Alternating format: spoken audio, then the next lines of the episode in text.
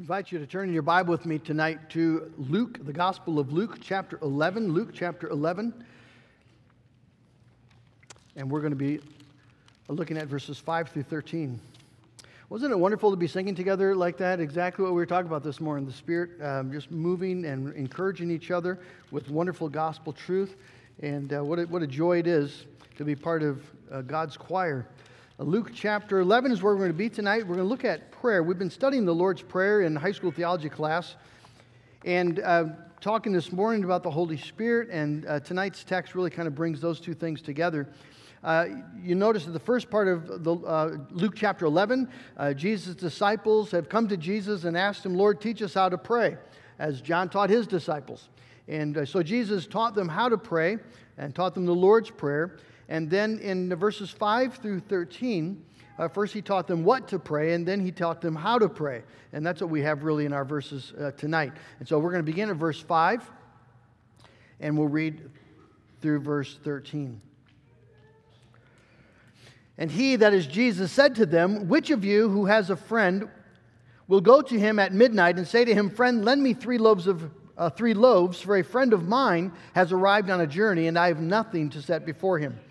And he will answer from within, Do not bother me. The door is now shut, and my children are with me in bed. I cannot get up and give you anything.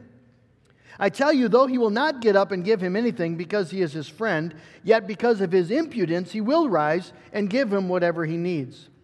And I tell you, ask and it will be given to you. Seek and you will find. Knock and it will be opened to you. For everyone who asks receives, and the one who seeks finds, and to the one who knocks it will be opened. What father among you, if his son asks for a fish, will instead of a fish give him a serpent? Or if he asks for an egg, will give him a scorpion? If you then, who are evil, know how to give good gifts to your children, how much more will the Heavenly Father give the Holy Spirit to those who ask Him? Again, let's ask the Lord to bless us. Uh, Jesus, you are our teacher tonight, and we thank you for that. I pray you would by your Spirit, make us good disciples.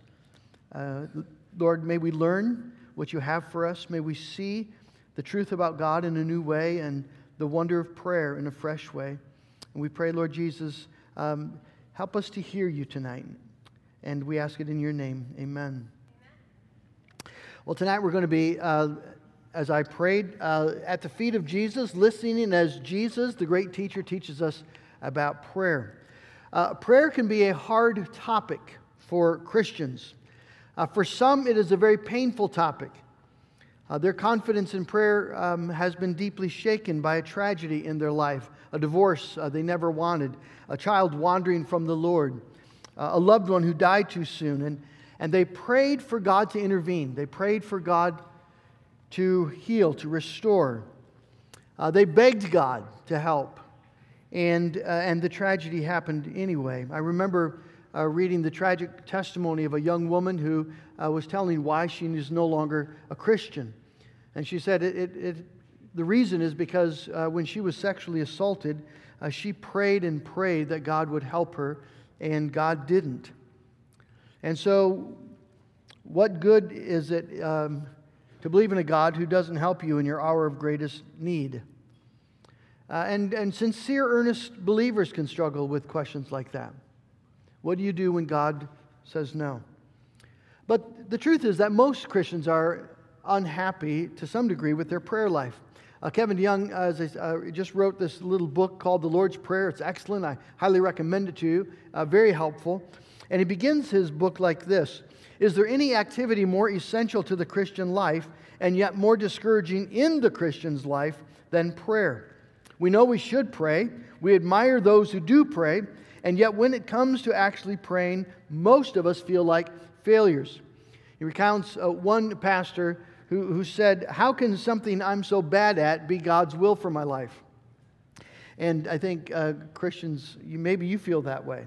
Uh, that you're just not good at prayer. Your mind wanders. You don't know what to pray for. You don't feel anything when you pray. Uh, you can't remember any prayers being answered uh, in, a, in a way that you could say, I prayed and God, God uh, clearly, directly answered. And so we sort of fumble about at it. And yet, prayer is clearly in Scripture an essential part of the Christian life. uh, Jesus rescued us from um, alienation from God so we could be in communion with God, so we could talk to Him and bring our petitions and requests before Him. Prayer is at the, uh, one of the things that, that marks a healthy spiritual life. the most joyful and godly, uh, spirit filled people I know are people who pray. Who pray. And so tonight uh, we're going to uh, join the disciples and, and, and say, Lord, teach us. Teach us how to pray. As I said, uh, Jesus responded to that question first by teaching them what to pray.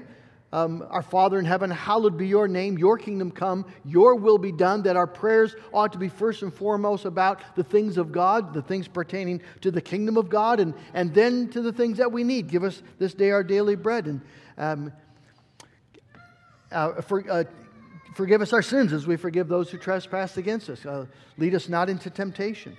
Uh, we pray for the things pertaining to our lives. So those are the things that we uh, those are the things that we pray for. Now tonight in our text, Jesus teaches us how to pray. How to pray. And tonight we're going to first then see the character of prayer itself, and then the character of the, God to whom we pray, and then the gift that God gives. First, Jesus uh, teaches us the character of prayer as he, as he tells a story a story that uh, any uh, of the audience that was listening to him would have been easy to able to easily recognize. Uh, this is very common uh, in those days. Of course, there are not, there are not hotels or maybe a few inns, but they're rare. Uh, they're not restaurants, and so if you travel, when you when you uh, come to the end of a day, wherever you are, you find a home and you ask to be put up. You ask for lodging. And uh, Jesus tells a story about a man who has this happen to him. People show up uh, late at night, midnight, and they ask for lodging, and he doesn't have any food for them. And so he goes next door. Have you ever sent the kids next door to, all right, we need some ketchup, we need some sugar, whatever it is? Uh, well, that's what, that's what this man does. He goes next door and says, I need three loaves of bread. I had some guests show up, I got nothing to feed them, and um, please, please uh, g- give me some bread. And the man uh, who's in bed, it's midnight, which is very late in those days, right? They don't have mindless television to watch, so they just go to bed. And early to bed, early to rise. And uh, so, so he's in bed, and his children are there with him, and it's a hassle. And so he says, No, uh, I'm not getting up. Go away. But um, the man persists. Uh, Jesus says, I tell you, though he will not get up and give him anything because he's his friend, right? Maybe the man at the door saying, Hey, we're friends. I have guests. You're supposed to help me. Uh, Jesus says, even though he won't help because he's a friend, yet because of his persistence, his impudence, because, uh, right, the man keeps knocking on the door, he will rise and give him whatever he needs. So, what was the key to the man getting his request? Uh, the key was persistence, impudence. That's what Jesus uh, wants us to hear. That's what got um, the man out of bed and, and got him to the cupboard and got the loaves and brought him to the door. Uh, that's what made the prayer in that sense happen. Um, moms, you know what this is like uh, this idea of persistence when you have a, a child tap, tap, tap, tap, tap. We, we told our children, don't interrupt our conversations, just you know, tap us on the arm. Well, that was, it worked somewhat, but it got very frustrating. Mom, mom, mom, mom, mom. Have you ever had those conversations and you're trying to have, and finally what happens? What? Okay? Uh, what, what, made the, the, what made it work? The persistence made it work. Even though uh, the, the, little one couldn't get your attention, you know, because she's your daughter, um, her persistence pays off. That's, that's what Jesus is teaching. That's the point of the story. And so Jesus applies it in verse 9. I tell you, ask, and it will be given to you. Seek and you will find. Knock and it will be open to you. And the verb tenses there are all continual action. So it's ask and keep on asking. Keep going, mom. Um, seek and keep seeking. Knock and keep on knocking. That's the lesson. And then the promise is in verse 10 for everyone who does that, everyone who asks and keeps asking receives, and the one who seeks finds, and to the one who knocks it will be opened. It's a very broad, very gracious promise. Um, and uh, Jesus is welcoming us then, as, as, as the children of God, welcoming us to, to go to the Father just that way, with that kind of boldness, with that kind of freedom. Father, Father, Father. Um, not because he's a reluctant heavenly father, but Jesus is teaching us to be persistent and, and serious about our prayers. And he promises that the Father will answer. Right? Those who ask, receive. Those who seek, find. Those who knock, the door gets opened. Jesus wants us to live our life in that kind of expectant prayer. Uh, Paul speaks of something like this in Philippians 4 Do not be anxious about anything, but in, in everything, by prayer and supplication with thanksgiving, let your request be made known to God. Pray expectantly. Pray believing that your Heavenly Father delights to hear you. And so Jesus is teaching us to live by prayer and promises uh, that God responds to persistent believing prayers of his children. So it's an incentive for us to pray. But this is also a hard teaching if you've ever prayed and God said no. And so you you prayed and you didn't receive, right? You asked and you didn't receive. You sought you didn't, you didn't find. You knocked and, and the door was not open. And you, you knocked with, right, with, with, with all your heart. You, you asked with tears pouring down your face. You pounded on the door of heaven. As you begged God to rescue your marriage, you begged God to save your child or to cure the disease and take away the sinful desire, whatever it might be. Um, you, prayed, you prayed the most profoundly and with the most earnestness that you, that you could muster, and, and it didn't work. You didn't receive, you didn't find, and the door remained closed. That is, that is a reality that God's children experience. So, what do we do with that in the face of a text like this? Because you gotta, you got to reconcile that experience with this truth.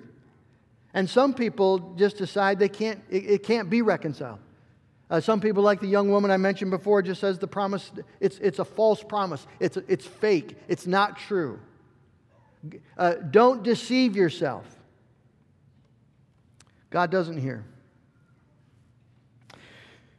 C.S. Lewis, I think, talked about that in his book on pain, that the thing he feared most was, was that conclusion don't deceive yourself. Uh, he doesn't care, he doesn't hear. And so some people walk away. But sincere Christians can't do that. They know that, that God is real and, and they believe the Bible is true. But, but a, a, text like this can, can, can be a hard teaching because it, maybe it, it, it sounds like if you just do it right, then it, then it will work.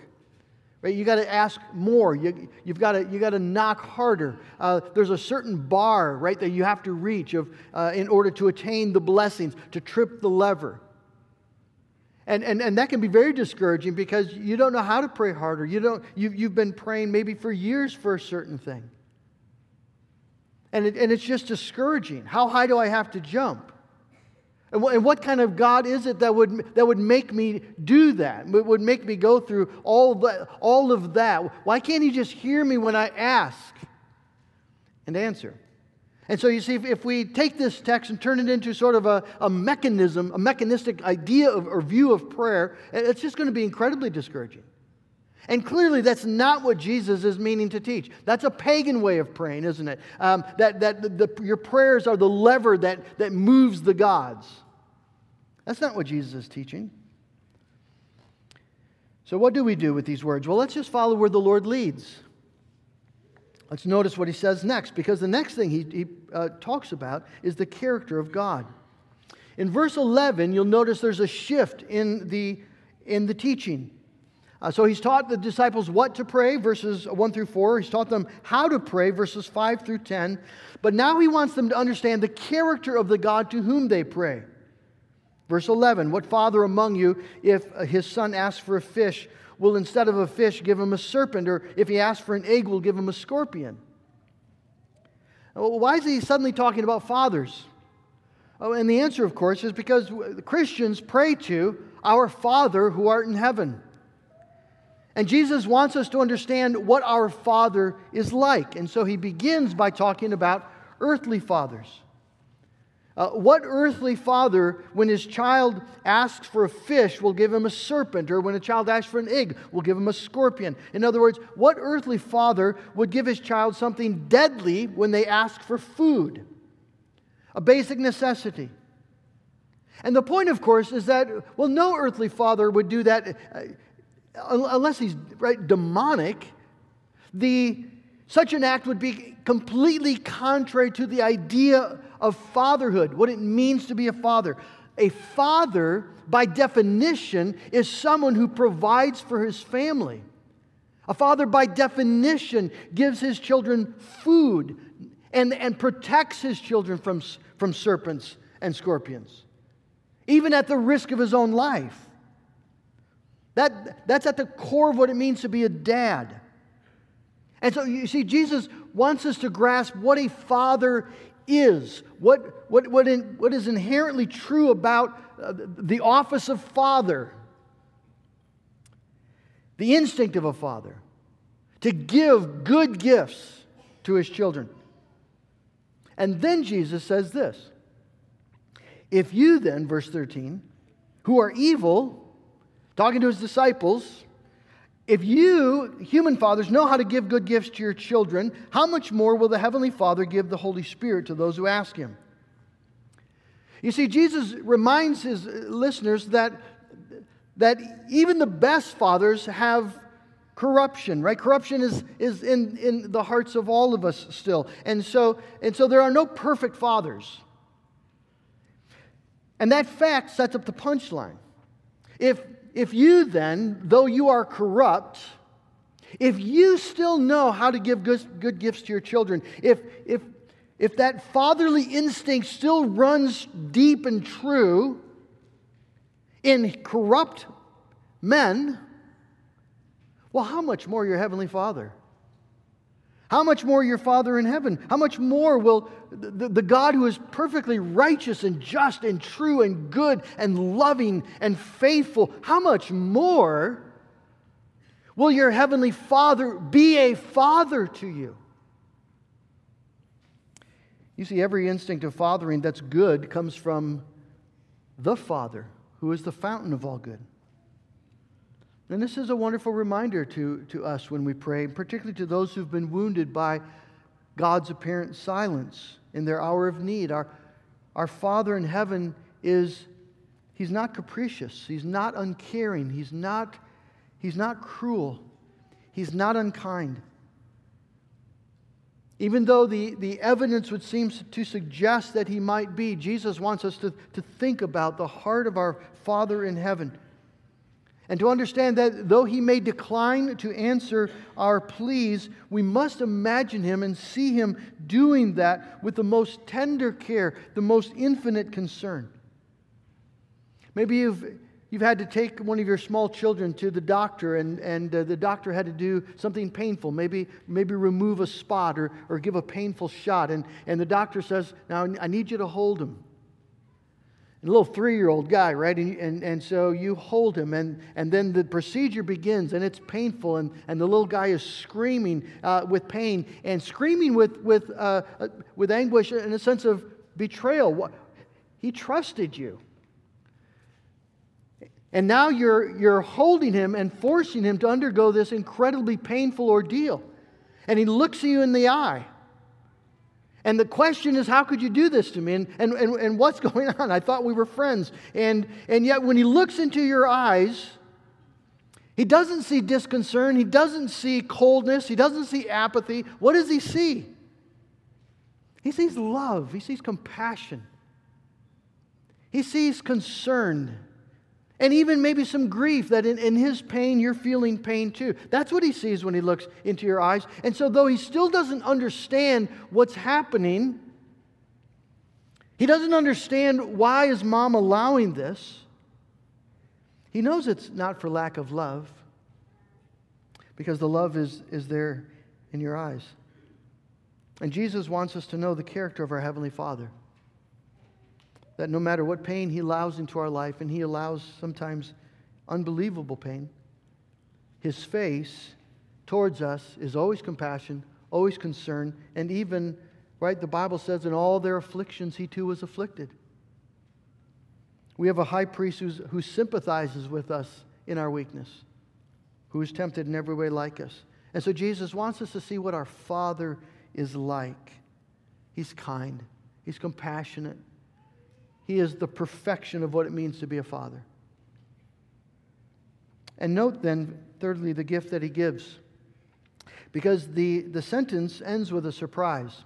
Uh, we would have expected Jesus to complete the comparison by saying, If you, though you are evil, know how to give good gifts to your children, how much more your heavenly Father would know how to give good gifts to those who ask? But that's not what he says. He says, How much more will your heavenly Father give the Holy Spirit to those who ask him? Which seems like sort of a strange intrusion. Why, why are we now talking about the Holy Spirit? Uh, Jesus has just given this expansive invitation to, to pour out your requests to God. Come to the Father and boldly and persistently ask for what's on your heart. And, and, and then Jesus promises the, whole, the, the Father, it will respond to your prayers, and the Father will give you the Holy Spirit. And you might be thinking, well, well that's not what I really needed. What I, what I needed was my marriage to be restored. I needed my my husband or my wife to be changed, converted. I needed my wandering children to be brought back, my, my wandering child to be brought back. I, I, I needed uh, the, my, my grandchild to be cured of the cancer. That's what I asked for. That's what I needed. How does the gift of the Holy Spirit help? Well, we need to just try to think of and see things the way that Jesus sees things. Because, you see, Jesus came to, to earth to give us the Holy Spirit. Jesus came specifically to you and to me, alienated, having been alienated from God, right? Uh, um, a, a, vast chasm between us and a holy God because of our sin. Uh, he came to us though we were rebels, though we were uh, on our way to eternal judgment. Uh, we, we existed under the wrath of God. Uh, we were bond, in bondage to death. Jesus came to reconcile us to God. And, and, and not just to reconcile us in a legal sense, but Jesus came so that the Holy Spirit could be given to us, that God Himself would come and be with us and dwell within us. And so the Holy Spirit, you see, is the ultimate and definitive gift that God gives. There's, there's not a higher one. The Holy Spirit is salvation given to us.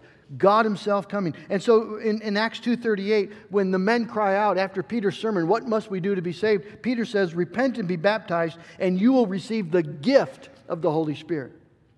When Jesus was talking to the woman at the well in John 4, he said to her, If you knew the gift of God and who it is that is asking you for a drink, you would have asked him for the gift, for the drink, for the living water.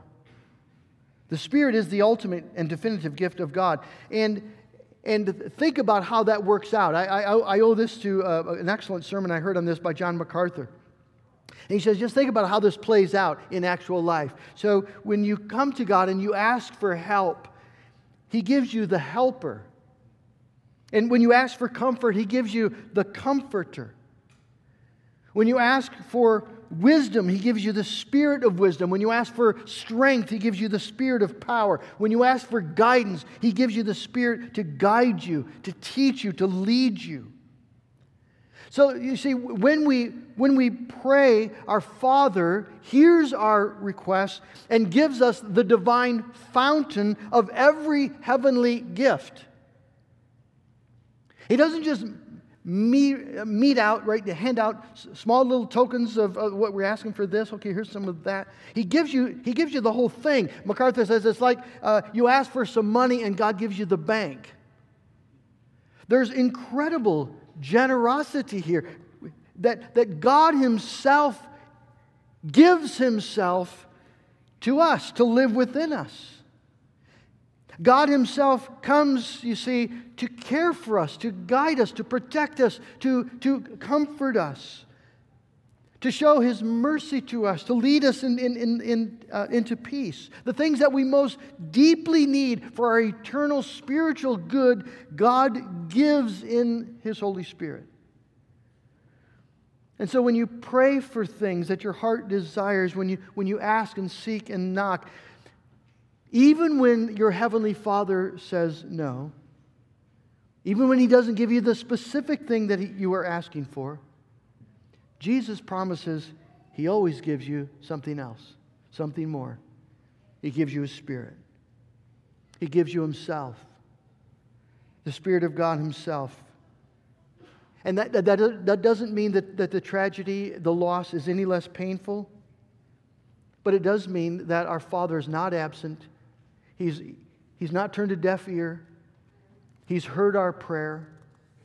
And He comes Himself by His Spirit to dwell with us. And, that's the most precious thing in the whole world. That's the most precious thing of all. What, what could be a greater gift than having God Himself come to you, to comfort you, to protect you, to care for you. You see, and, and, and the Lord Jesus, who spoke these words soon after, would go to the cross to make them possible, to, make, to seal this promise to us. Jesus went to the cross specifically so that the Holy Spirit could be given, so that the Heavenly Father could open up the storehouse of His tre- heavenly treasures and give us Himself and in the Spirit everything that we most fundamentally and eternally need. The Father gives us the Spirit of Christ, the Father gives Himself to care so that we have strength and mercy and peace. It's, it's the gift beneath every gift. And it's the gift that makes every other gift worthwhile. What would it be, right, to have the whole world, to have, to have your perfect family, to have the perfect marriage, to have uh, the, the perfect job, to have perfect health, and to have it all of your life and not have that? It's just ashes. And so we trust that our Father in heaven knows how best to lead us through this life, and, and that our Father will ask us sometimes devastatingly hard things but when we pray, Jesus tells us that Jesus who died for us, when we pray, our Father hears every time. And He answers every time. He gives us His Holy Spirit. When I was in uh, seminary, uh, we had a choir. Um, it was one of the highlights of my time in seminary, directed by Eric Hausler. Many of you know him. And um, one of the favorite songs, my favorite songs that we sang was He Giveth More Grace. It goes like this he giveth more grace when the burdens grow greater. He sendeth more strength when the labors increase. To added affliction, he addeth his mercy. To multiplied trials, his multiplied peace. His love has no limit. His grace has no measure. His power has no boundary known unto men. For out of his infinite riches in Jesus. He giveth and giveth and giveth again. Brothers and sisters, that's the truth about our God. And so let's pray to a Father who loves us and gave his Son for us, and, and to Jesus who loved us and opened the door that the Holy Spirit might come to us. Let's pray, believing all that Jesus has taught us. Let's pray. Oh, Father in heaven, I, I thank you, Father, that you invite us to pray. Jesus, I thank you that you died so that our prayers might be heard and that, Father, you gave your Son so that you could respond with an ultimate yes. We thank you, Holy Spirit, that you have come to live within us to comfort us and strengthen us, to lead us and guide us in truth, to, to bring us to our eternal home. And Father, I pray for your people tonight. Lord, prayer is hard for some of us. There's a lot of pain or maybe just frustration. And maybe, Lord, um, we don't really believe that you hear. It doesn't seem like you really care. And Jesus, I, I just pray that your words would convince us that it isn't true. That the Jesus who taught us this lesson died on a cross for us because it was his Father's will. And that the Holy Spirit really is what we need most and is the most precious gift we could ever ask for. And the Spirit is able to do abundantly more than we could ask or imagine according to his power that is at work within us. And so, Father, I pray that you would lead us then to pray with confidence, to draw near to the throne of grace with boldness, in the conviction that we will find all the grace that we need in our time of need.